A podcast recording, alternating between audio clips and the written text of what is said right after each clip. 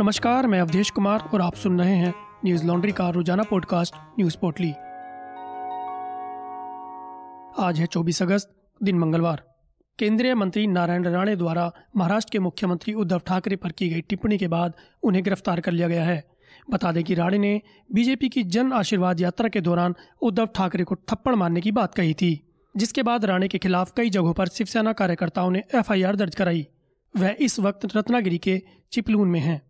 मंगलवार को नारायण राणे के घर के नज़दीक शिवसेना युवा इकाई और बीजेपी कार्यकर्ताओं के बीच हिंसक झड़प हुई। पुलिस के अनुसार इस हिंसक झड़प में दोनों ओर से पत्थरबाजी की गई, जिसके बाद पुलिस ने लाठीचार्ज कर लोगों को तितर बितर किया। पूर्व मुख्यमंत्री देवेंद्र फडणवीस ने कहा कि बीजेपी राणे के उस आपत्तिजनक बयान के साथ नहीं है, लेकिन राणे के पीछे और साथ पूरी ताकत से खड़ी है। राणे ने जो कहा और जो समझा जा रहा है, वह उनके कहने का मतलब नहीं है। नासिक पुलिस कमिश्नर दीपक पांडे ने कहा कि शिवसेना की नासिक यूनिट के अध्यक्ष ने बीती रात शिकायत दर्ज कराई थी कि केंद्रीय मंत्री नारायण राणे के बयान से उन्हें ठेस पहुँची है और इससे कानून व्यवस्था की स्थिति पैदा हो सकती है। इसी को ध्यान में रखते हुए नासिक साइबर थाने में एफआईआर दर्ज कराई गई।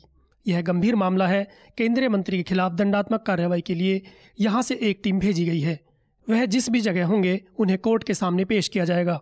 हम कोर्ट के फैसले का पालन करेंगे। वहीं मंत्री जयंत पाटिल ने एनसीपी का पक्ष रखते हुए कहा कि राणे ने सीएम ठाकरे के खिलाफ जो बयान दिया है, वो सही नहीं है। पूरे देश में कभी किसी ने ऐसे शब्दों का प्रयोग महाराष्ट्र के सीएम के लिए नहीं किया। यह बयान महाराष्ट्र का अपमान है। हम जानना चाहते हैं कि राणे ने जो बयान दिया है, उसका समर्थन बीजेपी और फडणवीस करते हैं या नहीं। क्या यह बयान बीजेपी का आधिकारिक बयान है? कानून कोई भी हाथ में न ले। अगर कोई कानून तोड़ेगा तो उस पर कार्रवाई होगी। इसके अलावा शिवसेना सांसद विनायक राउत ने पीएम मोदी को पत्र लिखकर सीएम उद्धव ठाकरे के खिलाफ की गई इस टिप्पणी पर केंद्रीय मंत्रिमंडल से मंत्री राणे को हटाने का अनुरोध किया है। उन्होंने अपने खत में लिखा है कि राणे के ज़रिए इस्तेमाल की गई भाषा निंदनीय है और अगर इस तरह की भाषा का इस्तेमाल करता है तो उसे पद पर बने रहने का हक नहीं है। वित्त मंत्री निर्मला सीतारामन ने छह लाख करोड़ रुपए की नेशनल मोनेटाइजेशन पाइपलाइन यानी एनएमपी योजना की घोषणा की है। इस दौरान उन्होंने कहा कि इन संपत्तियों के एक निर्धारित समय के लिए निजी हाथों में सौंपा जाएगा और मालिकाना हक सरकार के पास ही रहेगा। नेशनल मोनेटाइजेशन पाइपलाइन मिशन बहुत सारे सेक्टर्स को कवर करेगा, जिनमें रोड, रेलवे, एयरपोर्ट से लेकर पावर ट्रांसमिशन लाइंस और गैस पाइपलाइंस भी शामिल हैं। वित्त मंत्री ने ज़ोर देकर कहा कि सरकार अपनी कोई भी संपत्ति नहीं बेचेगी, बल्कि इसका बेहतर तरीके से इस्तेमाल करेगी। बता दें कि जिन संपत्तियों की हिस्सेदारी निजी क्षेत्र को सौंपी जाएगी, उनमें राजस्थान के चौदह हाईवे, जोधपुर, उदयपुर के एयरपोर्ट भी शामिल हैं। साथ ही रेलवे में प्राइवेट पार्टनरशिप की साझेदारी से ट्रेन चलाने के लिए देश में 12 क्लस्टरों का चयन किया गया है। इनमें जयपुर भी शामिल है। इस दौरान भारत नेट की दो दशमलव आठ छह लाख किलोमीटर लाइन और बीएसएनएल और एमटीएनएल के टावर भी दिए जाएँगे। इसमें बीएसएनएल के ऑफ़िस भी शामिल किए गए हैं। वहीं सरकार द्वारा संचालित आठ होटलों को भी लीज पर दिया जाएगा या फिर सरकार उनमें हिस्सेदारी बेचेगी। साथ ही निर्मला सीतारामन ने कहा कि एक दशमलव पाँच दो लाख करोड़ रुपए में रेलवे में भी सरकार हिस्सेदारी बेचकर फंड इकट्ठा करेगी। इसके तहत 400 रेलवे स्टेशन व 90 पैसेंजर ट्रेन 1400 किलोमीटर का ट्रैक लीज पर दिया जाएगा। प्रधानमंत्री नरेंद्र मोदी ने रूस के राष्ट्रपति व्लादिमीर पुतिन के साथ अफ़गानिस्तान के बारे में चर्चा की। उन्होंने एक ट्वीट कर इसकी जानकारी साझा करते हुए लिखा कि अपने दोस्त राष्ट्रपति पुतिन के साथ अफ़गानिस्तान के ताज़ा हालात पर विस्तार से और उपयोगी चर्चा की। दोनों नेताओं ने साथ ही आपसी महत्व के अन्य मुद्दों पर भी चर्चा की, जिनमें कोविड नाइन्टीन के खिलाफ भारत रूस सहयोग भी शामिल है। दोनों नेताओं ने महत्वपूर्ण मुद्दों पर चर्चा जारी रखने की सहमति जताई। बता दें कि इससे पहले पीएम मोदी ने सोमवार को जर्मनी की चांसलर एंजेला मर्केल के साथ भी अफ़गानिस्तान पर चर्चा की थी। दूसरी ओर अमेरिका के ऊपर लोगों को काबुल से बाहर निकालने के लिए 31 अगस्त की तय समय सीमा को आगे बढ़ाने के लिए दबाव बढ़ रहा है। जर्मनी के विदेश मंत्री हाइको मास ने बताया कि इस बारे में टर्की, अमेरिका और तालिबान के साथ बातचीत की जा रही है। बीबीसी की खबर के मुताबिक अभी ये स्पष्ट नहीं है कि तालिबान इसके लिए तैयार होगा या नहीं, क्योंकि उसने सोमवार को कह दिया था कि 31 अगस्त तक सभी विदेशी सैनिकों को बाहर निकल जाना होगा।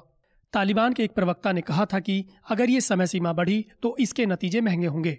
जर्मन विदेश मंत्री ने कहा कि 31 अगस्त के बाद काबुल एयरपोर्ट तभी खुला रह सकेगा जब उसकी सुरक्षा सुनिश्चित हो। इस बारे में जी सेवन देशों की आपात बैठक में भी चर्चा हो सकती है।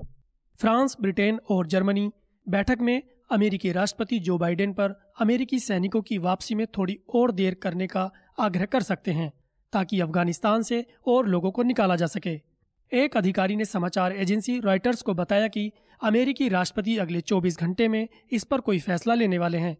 अफ़गानिस्तान की राजधानी काबुल पर तालिबान का नियंत्रण होने के बाद से हज़ारों लोगों को वहाँ से निकाला जा चुका है, लेकिन अभी भी वहाँ से बड़ी संख्या में लोग बाहर जाना चाहते हैं और वो काबुल एयरपोर्ट के पास जमा हैं, जिसकी सुरक्षा अमेरिकी सेना और उनके सहयोगी कर रहे हैं। यूक्रेन के उप विदेश मंत्री येवगेनी येनिन के हवाले से मिली सूचना के अनुसार, यूक्रेन के एक विमान को अज्ञात लोगों ने अगवा कर लिया, जो यूक्रेन के लोगों को निकालने के लिए अफ़गानिस्तान की राजधानी काबुल पहुँचा था। उनके मुताबिक अपहरणकर्ता हथियारों से लैस थे। हालाँकि मंत्री ने इस बारे में कुछ भी नहीं बताया कि विमान का क्या हुआ या कीव इसे वापस पाने की कोशिश करेगा या यूक्रेनी नागरिक काबुल से कैसे वापस आएँगे। वहीं खबरों के मुताबिक विमान का रूट डाइवर्ट कर इसे ईरान ले जाया गया है। यूक्रेन के मंत्री के हवाले से आई रिपोर्टों में यह जानकारी दी गई है। जानकारी के मुताबिक, यह प्लेन पिछले सप्ताह यूक्रेन के लोगों की निकासी के लिए अफ़गानिस्तान आया था।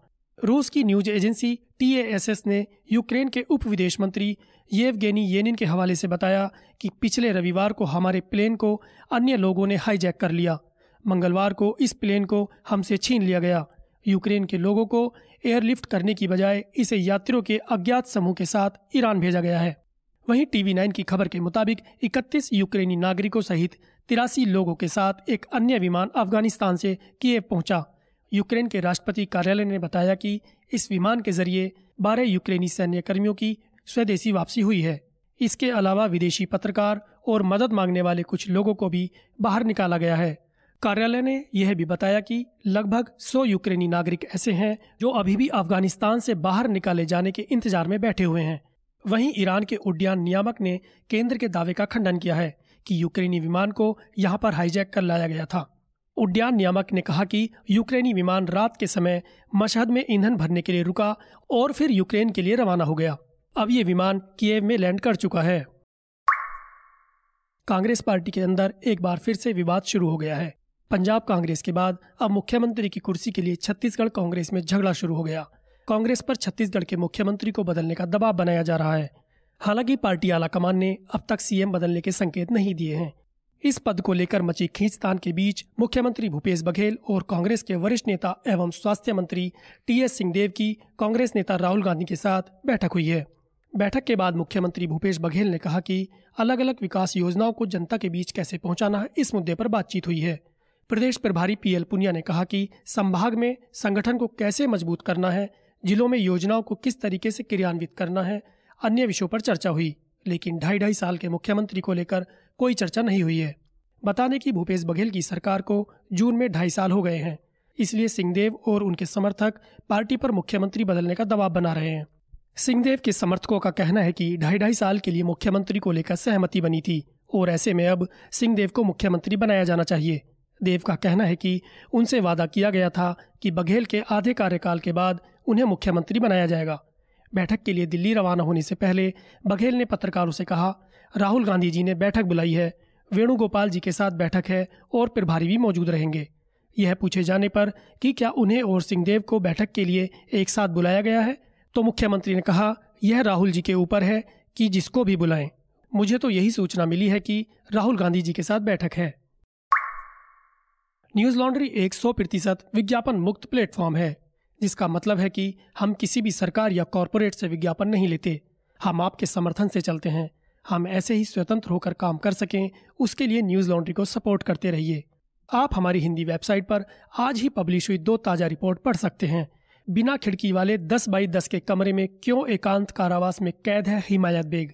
वहीं दूसरी रिपोर्ट है जोमेटो स्विगी के डिलीवरी वर्कर्स। हमें कंपनी ने गुलाम बना रखा है। आप हमारी ऐसे ही रिपोर्ट पढ़ते रहें, इसके लिए हमें सपोर्ट करते रहें। हमें समर्थन देने के लिए हमारी website Hindi dot Newslaundry dot com पर जाएँ और सब्सक्राइब करें और गर्व से कहें, मेरे खर्च पर आज़ाद है खबरें। आज बस इतना ही, आपका दिन शुभ हो, नमस्कार। न्यूज़ लॉन्ड्री के सभी पॉडकास्ट ट्विटर आई और दूसरे पॉडकास्ट प्लेटफॉर्म पे उपलब्ध हैं। खबरों को विज्ञापन के दबाव से आज़ाद रखें न्यूज़ लॉन्ड्री को सब्सक्राइब करें।